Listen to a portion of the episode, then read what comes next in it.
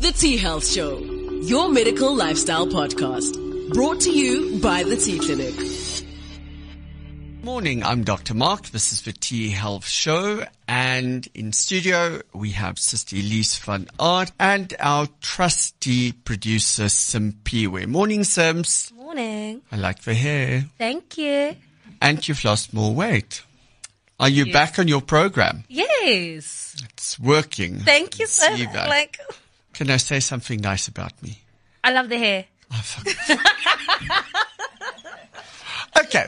So today we're going to talk specifically to our female uh, audience about something that every single one of you will go through or have gone through or will experience. And that is menopause.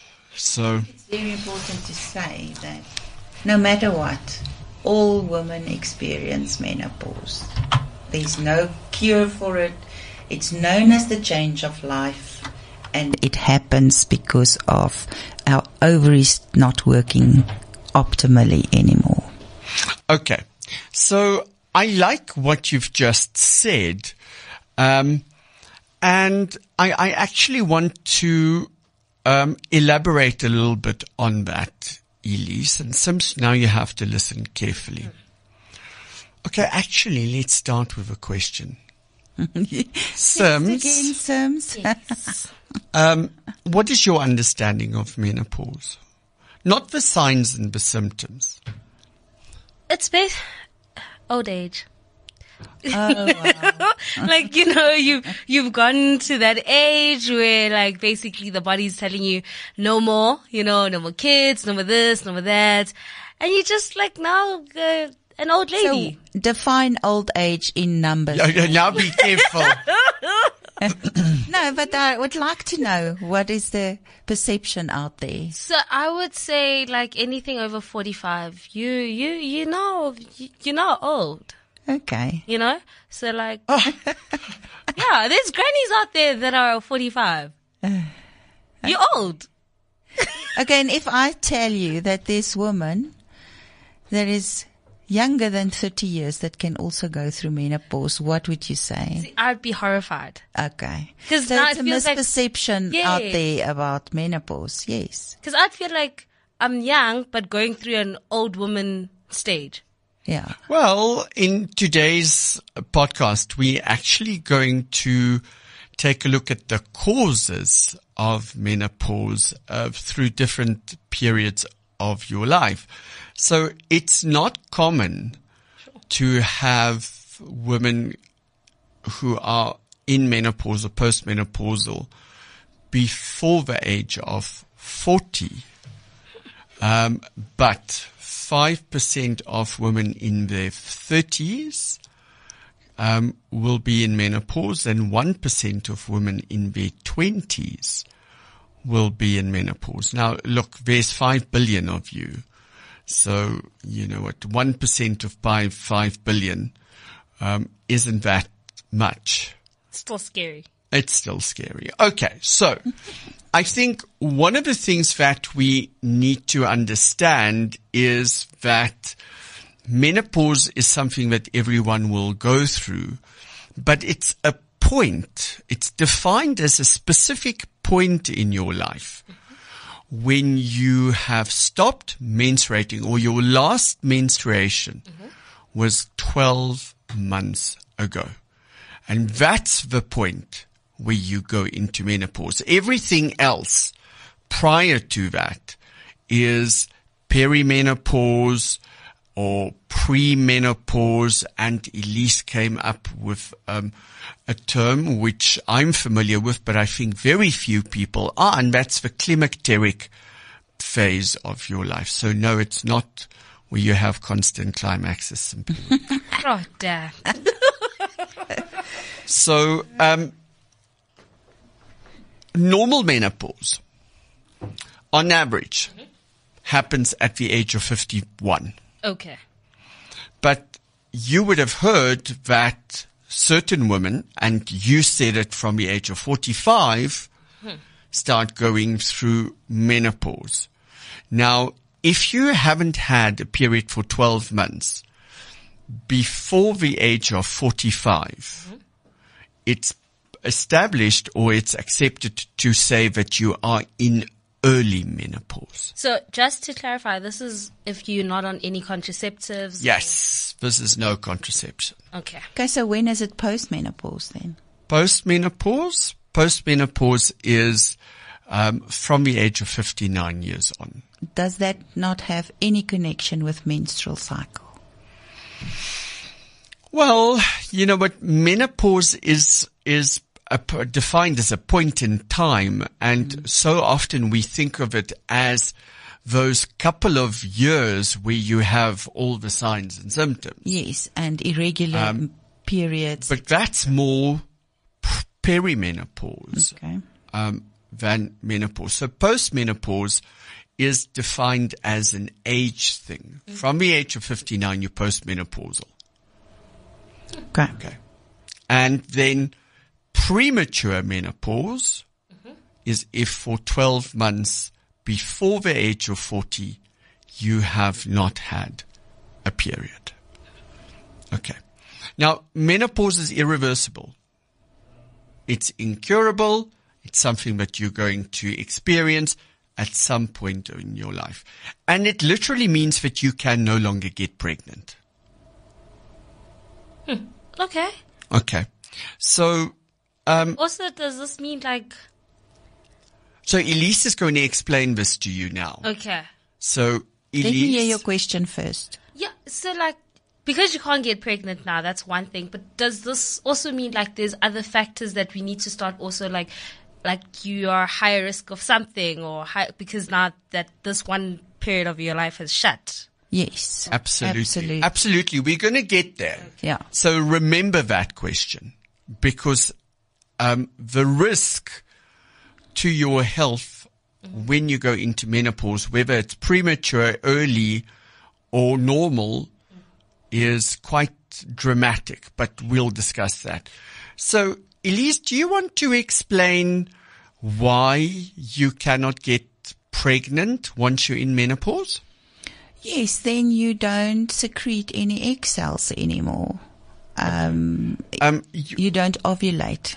We are we are born yes, with so a a, we start determined amount. before birth. We have a determined amount of egg cells available in our ovaries, and then um, at birth, obviously, that's that amount which can differ from person to person, and then um, that stays the same until the age of pu- uh, puberty, until you start menstruating. If you ovulate, you'll menstruate. That's usually the the um, how do we say this?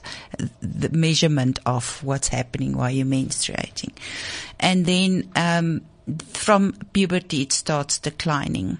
Your availability of your egg cells. And over the years, as you menstruate or ovulate, your egg cells become less and less and less. And if you don't have egg cells anymore, you stop um, ovulating and your menstruation becomes irregular and then you go into menopause. Okay. So, some of the causes of early menopause is genetic. So there's nothing I can do about it. No, absolutely not. Well, you know what? Um, one of the one of the things that you can try and anticipate is ask your mother when she started going into menopause. And usually mothers and daughters and aunts and their daughters go into menopause around about the same time. Now, another determining factor, and this has got to do with that formation of the eggs, the number of eggs that you have, is early onset of cycle. And this is usually if um, girls start menstruating before the age of 11. And um, as a matter of fact, I think that's happening more, More and more. frequently. More frequently, yeah. You, we hear about 10 year olds that's already menstruating at this. and they they have a far higher um, risk I don't want to call it a risk. They have a far higher um, prevalence of going into early menopause. Early menopause, in other words, before the age of 45, where they can no longer get pregnant. And I think it's worth mentioning here as well about um, in, in vitro fertilization treatments that Okay. women go through. I, I think it's incredibly important, but let's see if Simps can deduce. Not another question. Okay. So, um, Sims, if we do fertility treatments, what, what do you think we are working on? Well, if we work backwards, the aim is to get pregnant, right? Yes. So I'm guessing that from a very simple point of view, there's an egg, there's there's the sperm that they're trying to meet and then get it to be hosted here in the female's body. So I'm not sure how they do it, but that's all I understand is that, you know, this, this, let's get it to match or mate so that you can be pregnant. yeah. Okay, well, you know what? That is conception, yes. So you're, you're on the right track Okay. when you say it's about getting the egg. Mm-hmm. Okay. So when we do fertility treatments, we try and stimulate your ovaries to release or make available. It's not necessarily release to avail mm-hmm. eggs for fertilization. Okay. Okay. But if fertilization doesn't happen, those eggs are lost. Mm-hmm. So now you can see that if I have a finite number of eggs and I lose more of them every time that I have an ovarian or a, a, a menstrual cycle, I'm going to sit with fewer and fewer eggs far quicker. Sure. So would it be correct if we kind of use the analogy of like the garden and you put fertilizer on, you have like a set amount or a set area and then as time goes, if you don't, it, it kind of gets less and less, but if there's a good chance, the grass will be green. Yes. Okay. But wh- why we went this route is to make people aware that if you do IVF treatment, usually they stimulate the ovaries to produce more eggs, more mature eggs, to make the chances of conception, sperm meeting the o- the ovum or the egg cell, to um, to get your chances to get pregnant quicker or how do I say? Enhance. enhance your chances to get pregnant. Okay. So usually they stimulate the ovaries and then they make 20 to 30 mature eggs. But You're supposed to just make one. one. And usually one on the left side this month, one on the right side that month. That's usually how it happens. Now, both ovaries are stimulated and they produce mature eggs, but they are not being used. Sometimes they do freeze these eggs for later, um, conception or um, married to the sperm. But other times, and that usually goes to waste as well because it can only stay that long in cryotherapy or what do you call it in in freezing. Um, but I just want to say if people are going through five or six sessions of IVF, just think about how many eggs are going to be lost in that period. And that's what we see in our practice as well. These women go into a earlier menopause because they don't ovulate for three or four more years. Let's put it that way. So what does menopause do? Because we're no longer ovulating, it decreases the amount of estrogen that is in your bloodstream. And estrogen, as we've discussed on so many different occasions, is responsible for a myriad of um, systems, functions, from brain function to protecting us against um, autoimmune diseases, um, inflammatory conditions, uh, osteoporosis, all those things. But we'll circle back to that one. There's another condition, Elize, where um, we need to make a differentiation. And um, I just want to reiterate something. When you are in menopause, it's irreversible. It's done. It's over. There's nothing that you can do about it. But then there's another condition. And this is primary ovarian insufficiency. So what's the difference? The difference is with primary insufficiency, it's a sudden and spontaneous onset of no longer having a menstrual cycle or no mo- longer menstruating. And it can be caused by certain factors. The problem is we actually don't know what they are. It can be genetic. It can be through toxins, Or but it's reversible. You can, through the correct stimulation of hormones, etc., etc., you can ovulate again, which means that you can fall pregnant again. And that's the difference between menopause and ovarian insufficiency. Okay. Does that make sense? Yes, it does. Okay. Now, let's take a look at causes. Or shall we first look at the different, yeah, Yes, let's look at let's causes. talk about the unnatural menopause first. well, that's causes, don't you think? Uh, causes of menopause? Yeah. Yeah, okay. Okay. So, causes of menopause. You said the first one. Age. Oh, Old ladies. yes. Okay. As we grow older, you go into menopause. If you hit your 50s, middle 50s, you will be in menopause. Okay? There's no two ways about it. Um, it's very interesting. Remember we had a discussion on here about that lady of 68 that gave birth. Yes. So I think that's the exception to the rule. Well, I would say, is it like, because I'm seeing more and more celebrities who are much more older, right? So they say over the age of 45, um, not older than 55, starting to get pregnant. Um, I'm presuming because they have access to like the facilities, that's why they're able to get pregnant at a much later age, but I don't think that's the norm for the everyday woman. Would that be correct? Well, yes and no. I think when you talk specifically about these people, I, can, I beg your pardon. Um, you can fall pregnant at the age of 60 Okay. if with the help of hormone treatments, we implant a fertilized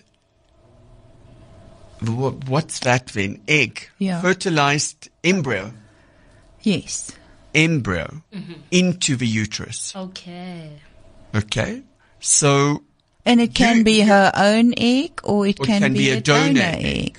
So there's so different you, things. you will you will hear about surrogates where a, a woman who, um, for instance, had a car accident and her uterus was damaged.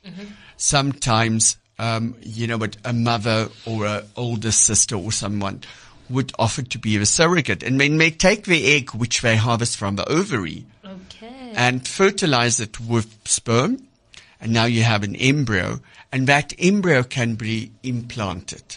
So it's an embryo implant. Gotcha. Okay. So older women can be pregnant, mm-hmm. but not fall pregnant naturally. I think, is, is that a good way of saying it? It depends in what stage they are. There's always the uh, Remember menopause, you cannot fall pregnant. That's the definition of menopause. That's when ovulation has yeah, but it's we can't say at the age of 59 you can't fall pregnant anymore because it doesn't certain women Cer- can, but yeah. you know what? That's one in one. exactly One in zero point billion. one one one not one percent. Okay. Yeah. So if we look at the causes of menopause, number one, age. Um, then we have other causes of menopause. Okay. And here we are looking at And I want to categorize them. Mm-hmm. Let's start with stuff that happens in the body naturally. Here we're looking at autoimmune conditions where the body starts attacking itself. And the major ones that leads to an earlier onset of menopause are rheumatoid arthritis. You know what that is. Thyroid issues and bowel conditions, specifically Crohn's disease. These women go into menopause earlier. But when we look at the signs and symptoms that menopausal women present with, it makes complete sense. So menopausal women often present with pain in joints, etc., etc. Joint pain, shoulder pain, hip pain, um, as well as thyroid issues. And they often start complaining about constipation and bloating and things like that. So estrogen plays a very, very big role in modulating autoimmune and inflammatory conditions. Estrogen in itself is an anti-inflammatory. Do you remember that we spoke about um, pain um, and hormones? Did we speak about it on Real Health, or did we speak about? I think it on was on show? Real Health, yeah. So, Simpiwe, it's um, they did studies, or, and that showed um, women with low levels of estrogen um, who has rheumatoid arthritis, their symptoms are far greater. So when they take patients with rheumatoid arthritis, osteoarthritis, systemic lupus, all those chronic pain conditions, and they treat them with estrogen, their symptoms alleviate. And when they get those flare-ups, because you have flares of these things, the flare-ups are less intense. Um, our Korean friends did a study where they looked at um, the radiology, uh, radiolo- radiology, what? Say that word, radiological changes in joints of patients with rheumatoid arthritis. And then they split them in groups. Patients who are taking hormone optimization or hormone replacement therapy and the ones that are not. And what they saw was that the patients with hormone replacement therapy, the degree of joint destruction mm-hmm. in rheumatoid arthritis and osteoarthritis was less severe. So they thought, okay, let's put the women who are not on hormone replacement therapy on estrogen and see what happens. And what they found was that these joint damage started to repair and the patient's symptoms not only alleviated, but the joints started repairing themselves spontaneously. That's fascinating. So for patients with chronic pain, specifically rheumatoid arthritis and osteoarthritis, you know what, think about optimizing hormone levels. Um, the other ones that I want to add is chronic fatigue syndrome, multiple sclerosis, and ME. Now, I'm not going to try and pronounce the myeloencephalomyalgia and myelitis. Sorry, it's myalgic encephalomyelitis. So it's got to do, if you look at that, myalgia means pain. Mm-hmm. Encephalo means brain or nerve tissue. And myelitis refers to muscle mm-hmm. and myelinization of nerves. So this is a neurological condition. Sure. Now, other ca- causes of premature menopause, and you're going to skrik about this one. Alzheimer's and Parkinson's. Ooh. again, neurodegenerative conditions. And it's got to do with lower levels of estrogen. Quick one. Um, would I don't know if it can be thrown into the mix, but it, um, if they say like a grandparent of yours has dementia, does that also, like, I know it's somewhere in the mix, but I'm asking, does that also play a role? There is, there is a genetic component Okay. to neural, uh, neurodegenerative diseases. So yes, if you have um, a, a parent in your close bloodline, uh, uncles, uh, not not so much uncles, um, grandparents, um, etc., etc., you have a higher risk of developing Parkinson's, Alzheimer's, dementia. But with dementia, there's different types of dementia. So um, depends when it's a degenerative dementia. Okay. Absolutely, Okay. absolutely. Okay, um, Sister Elize, this brings us to your field of expertise where you've practiced for such a long time, and that was in theatre. um, so surgeries Yes, absolutely. um, can have an effect or bring on menopause. Do you want to explain? wait, like any kind of surgery no, or like No, no, and no. that's why I said Sister Elize will explain. No, um, we're talking about specifically the female pelvic organ surgery. Okay. So the first one that comes to mind is where you have, um, for instance, a hysterectomy. Now, a hysterectomy means they just remove your womb or your uterus. They leave your ovaries and your tubes, but they remove the womb for different reasons. Okay. Yes. My hands. I- You know, what, this time I asked. Just chuck something at me. Okay. Um, Elize, so often women have ovarian sparing hysterectomies. Yes. Um, but we see, and um, CJ, who works in our office, who had a hysterectomy at the age of 33, um, we are starting at the age of 37 to see that she is going into perimenopause. Yes. Why? The Why reason- is this happening? The reason why is we must remember the the uh, the uterus, the the tubes, the fallopian tubes, and the ovaries are all interconnected. So it's got its own blood supply, its own nerve supply, etc.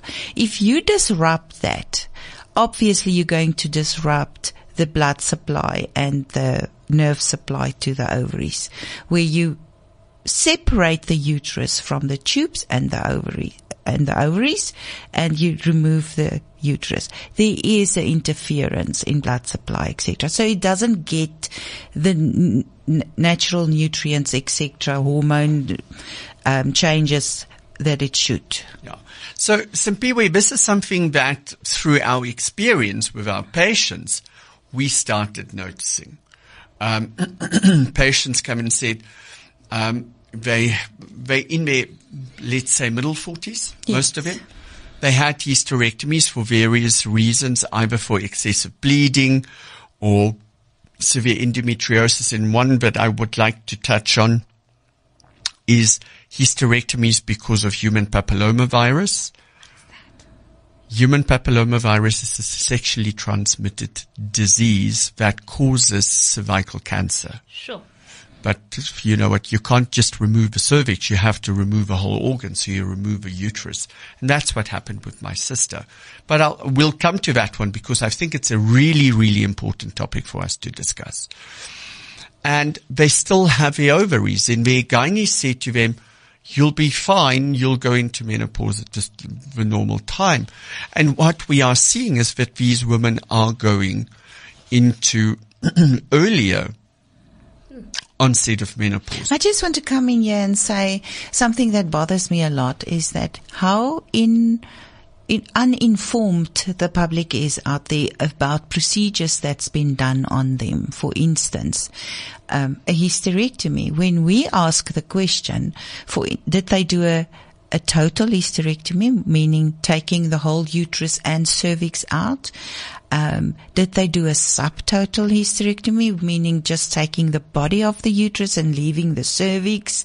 Did they do a total hysterectomy with bilateral You ovary? have those different. Wait, I, I Different procedures, and Sure. people are There's so different- And there's uninformed. different ways of doing them. Yeah, eh? different. Back in the day, you only did a abdominal hysterectomy, which meant it was we cut open the tummy and we removed the uterus from uh, the top. And when I started practicing in obstetrics and gynecology, at least you, uh, your experience would have been preceding mine, but we started doing vaginal hysterectomies in the 90s. No, earlier than the 90s, but that was your very specialist Yeah. So it became a little bit more mainstream Yeah. when I was Yeah. performing them.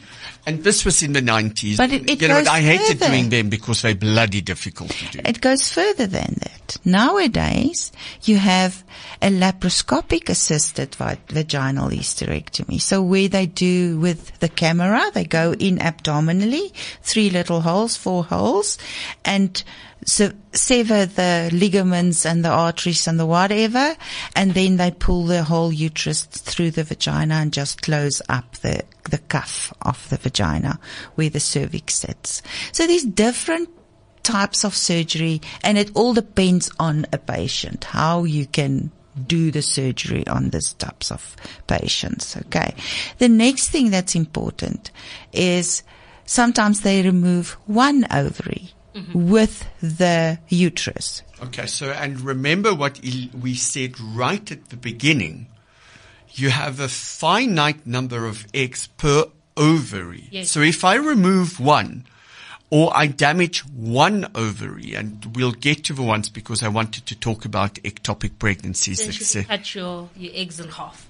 Literally. Yes, Okay. So that means you're going to stop ovulating earlier, going into menopause earlier. Yeah.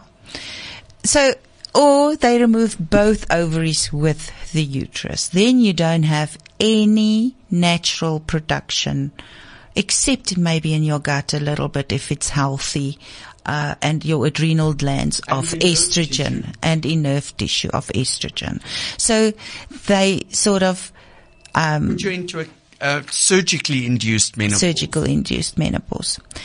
What is also important, and I can't stress this enough, if you've had any, any ovarian surgery, you need to know it's needling. needling, whether it is, um, if you have endometriosis, you most probably had also a surgical needling of your ovaries because that's where the endometriosis usually goes and sit. If you look at the anatomy, the tube has got fingers that hangs over the ovary, ovary. And if you ha- are prone to endometriosis, you bleed your inner lining of your uterus through those fingers that hangs over the ovaries. And there, the endometrium is going to sit and grow on your ovary. Now that is very painful and you can't ovulate properly. So it makes a, a hell of a cyst and it bleeds within the cyst and that we call endometrioma. And they have to remove that with surgery. Now, if you interfere again with your ovary, you're going in there, you burn that area, you open it up, etc.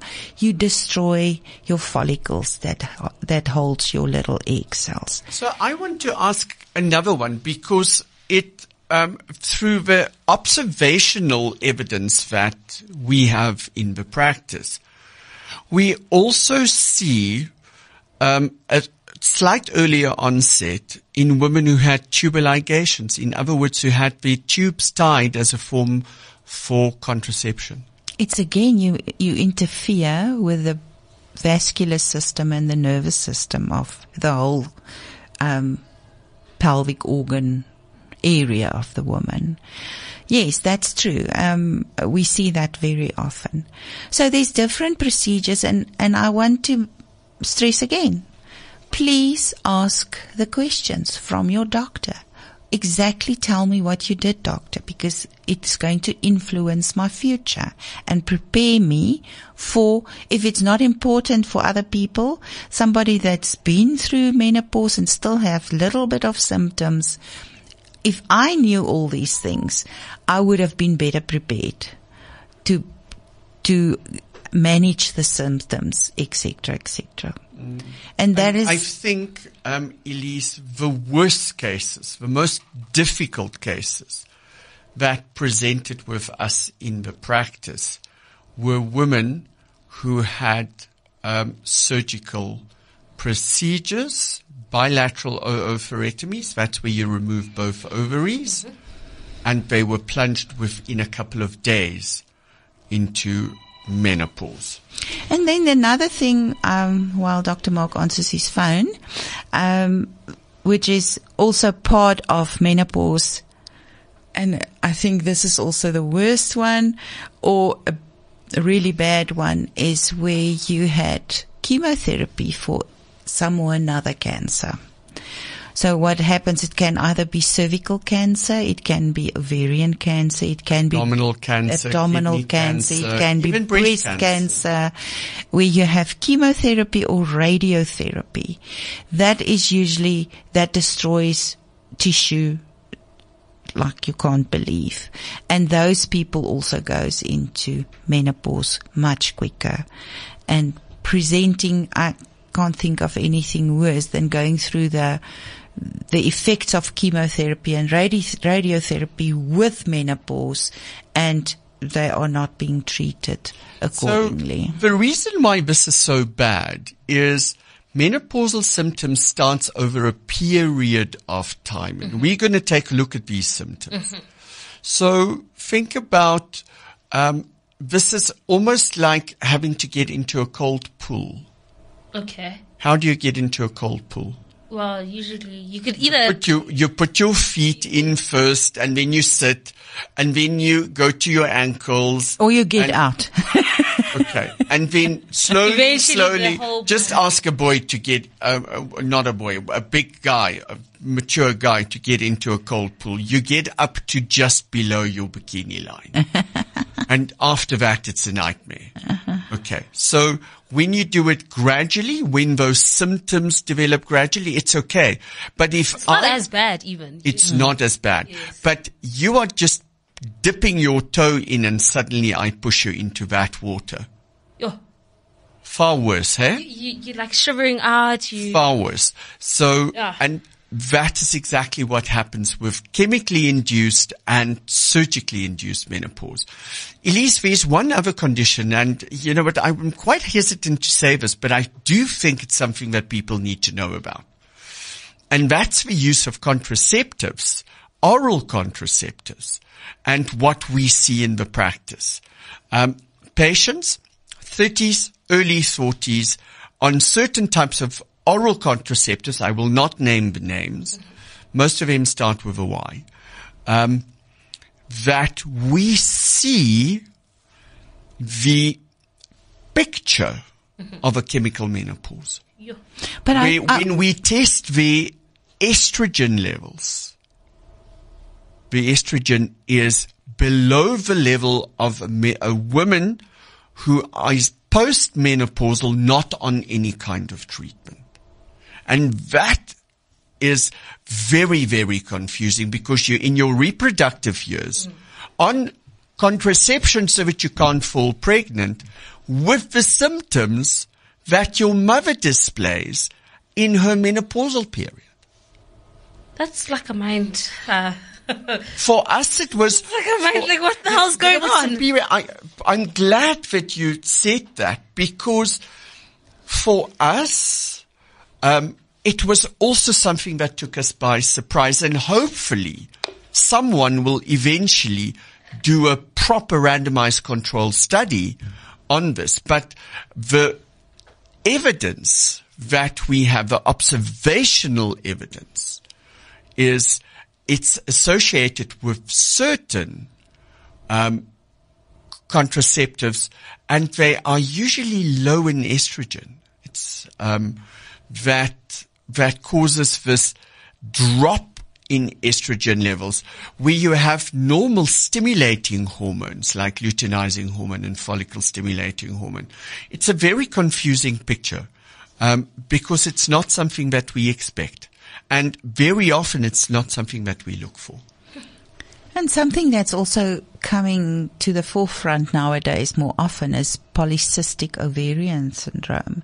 So the treatment for polycystic ovarian syndrome, and listen, we don't know the cause of this, is usually to, to suppress ovulation. Because the word tells you exactly what, um, the, the illness is. Poly, lots, ovarian, cystic, syndrome. So your ovaries make cysts where your egg cells is lots and lots of cysts. It's the same principle as IVF where it's overstimulating the ovaries and um, you sit with lots of cysts on your ovaries. Now the treatment for this is usually surgery where they go in and they, we call it needling or drilling. Um, or literally go and break a cyst is like a little blister with an egg in.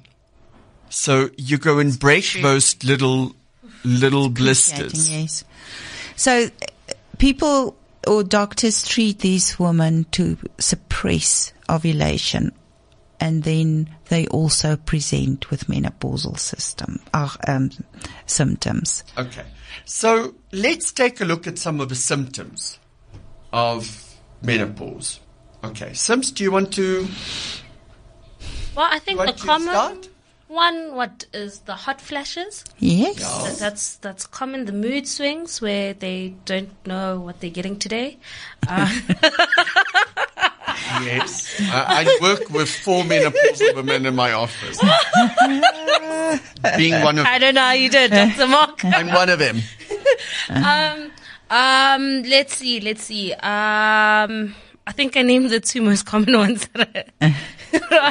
yes. So the first sign of going into that menopausal period, and the menopausal period will include the perimenopause, confusing period, mm-hmm.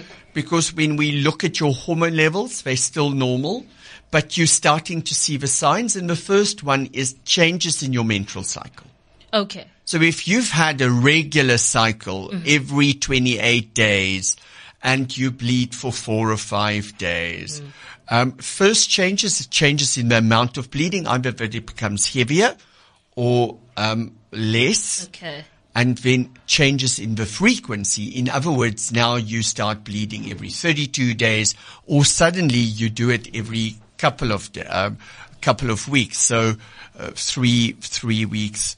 Okay. So a change in your menstrual cycle. So that's number one. And if you don't have a uterus? Um, changes in PMS. Yes. Okay.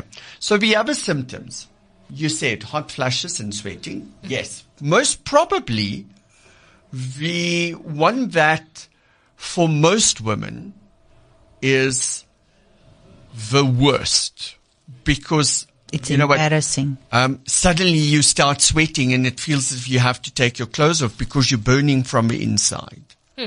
Okay, sorry, it's going to happen. Um, another one, as you said, is the emotional changes. And here we're looking at changes in irritability, mood swings, development of anxiety and depression, which you've never had. Sure. Yesterday we had a patient in my office who said to me, um, oh, it was a telephonic consultation actually from a, a girl 40 years old who uh, lives in Limpopo. And she said to me, you know what, I will, I will be fine. My head's fine. And suddenly it just feels as if someone is sitting on my chest. And, uh, uh, you know what, I'm, I'm so anxious that I don't know what's happening. So that's another one. Um, then I think um, changes in memory and brain fog, where you just start. Um, what am I doing in the kitchen? I came here for a reason. What was the reason? Um, and you just have to think. I always ask the question: um, If I give you a shopping list with six things, do you come out with all six things? And most of us women say, "No, I usually forget one or two. Or another one, and this is what I see in brain fog with guys. I say to them, let's play 30 seconds.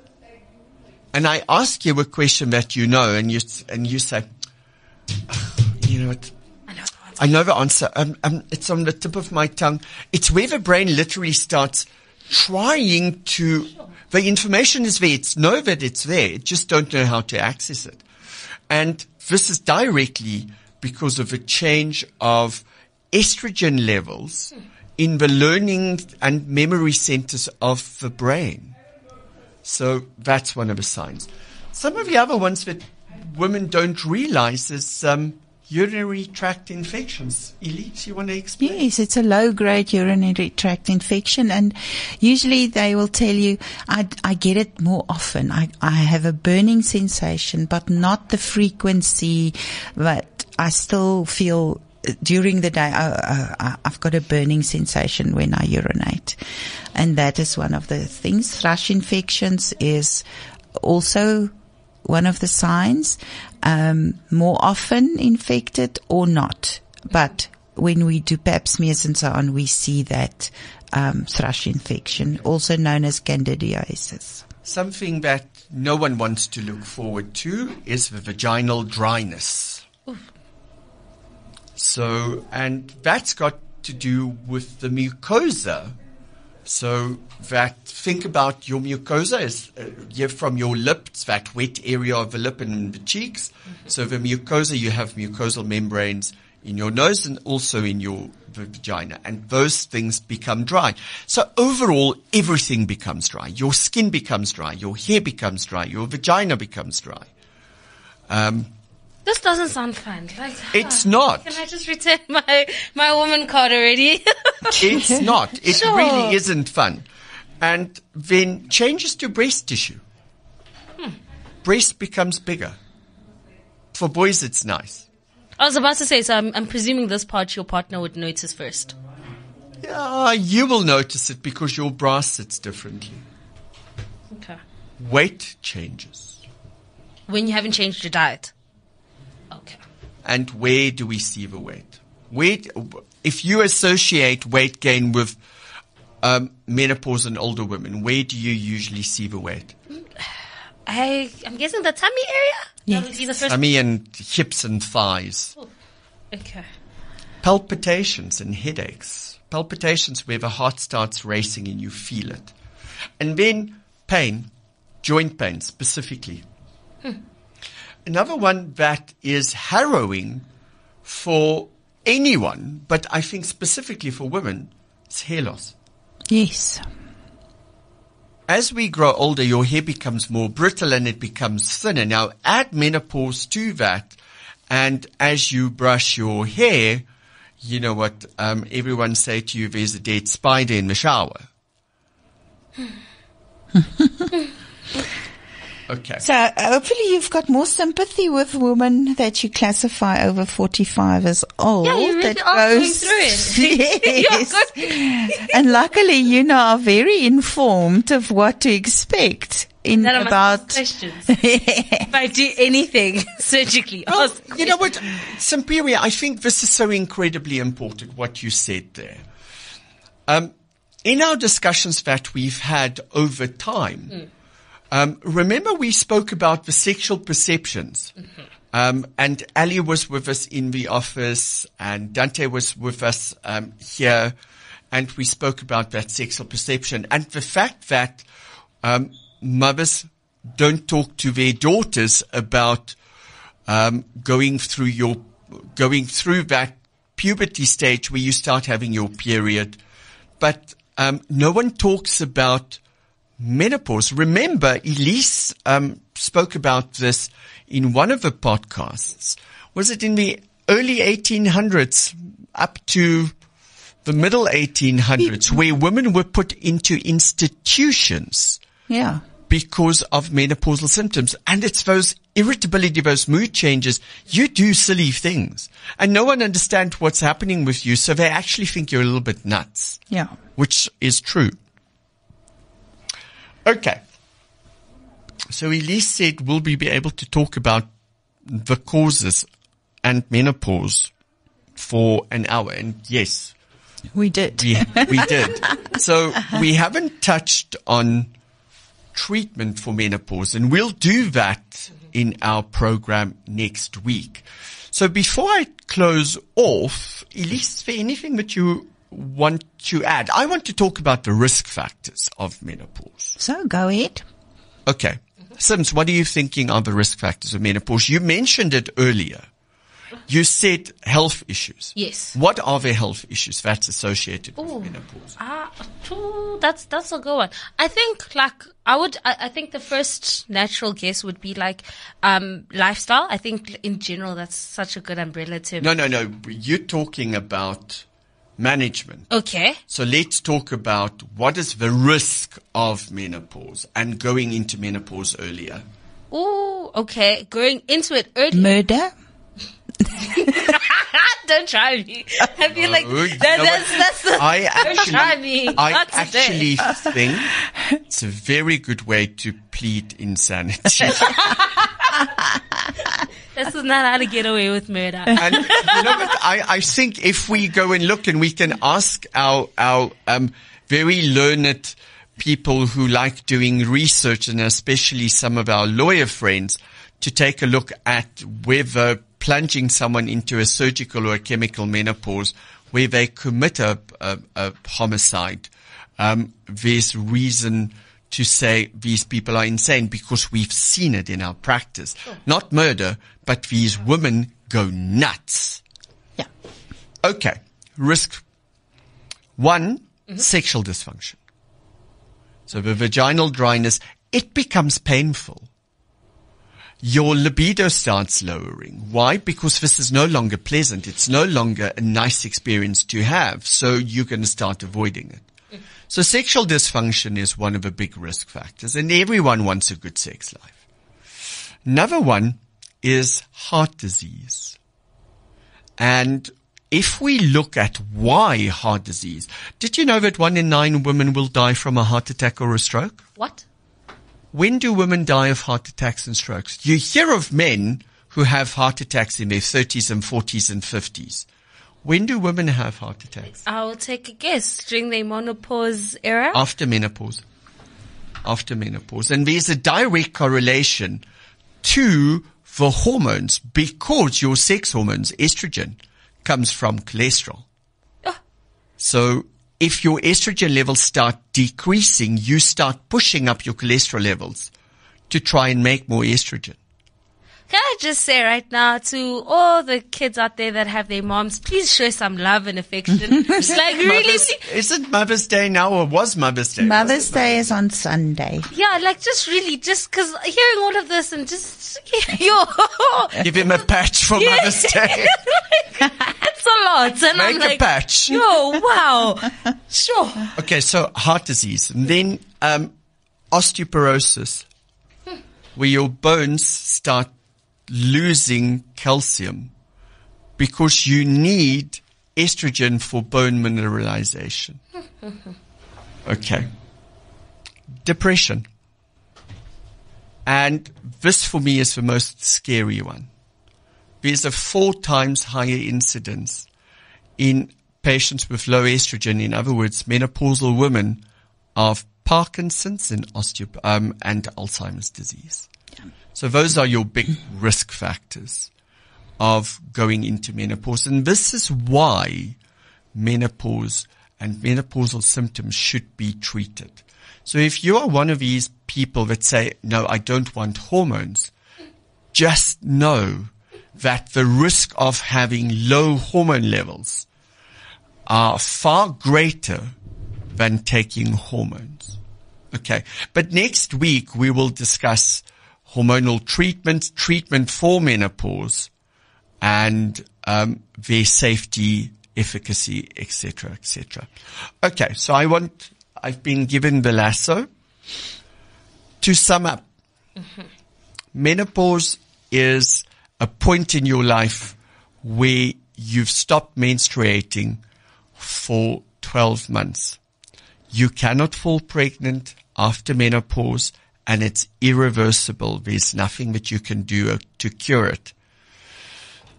Lifestyle changes, like Simpiwe said, really have no role to play.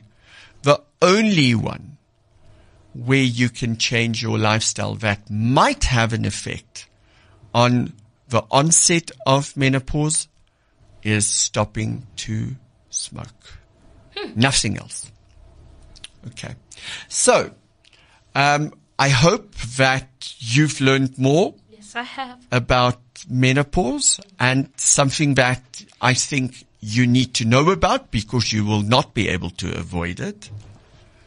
and um, next week we will be back discussing treatment options, different modalities, etc., etc., that we have to manage this condition for women. Okay. Until then, we wish you all A wonderful Mother's Day. and a wonderful Mother's Day. so I'm I'm always said that if you want more information, um, please follow us on our website, thetclinic.com, or social media, or call us um, at the T Clinic on 010-824-1393. That was the T Health Show, empowering you with knowledge. Download all previous episodes on your favorite podcast platform. The T Health Show is brought to you by T Clinic.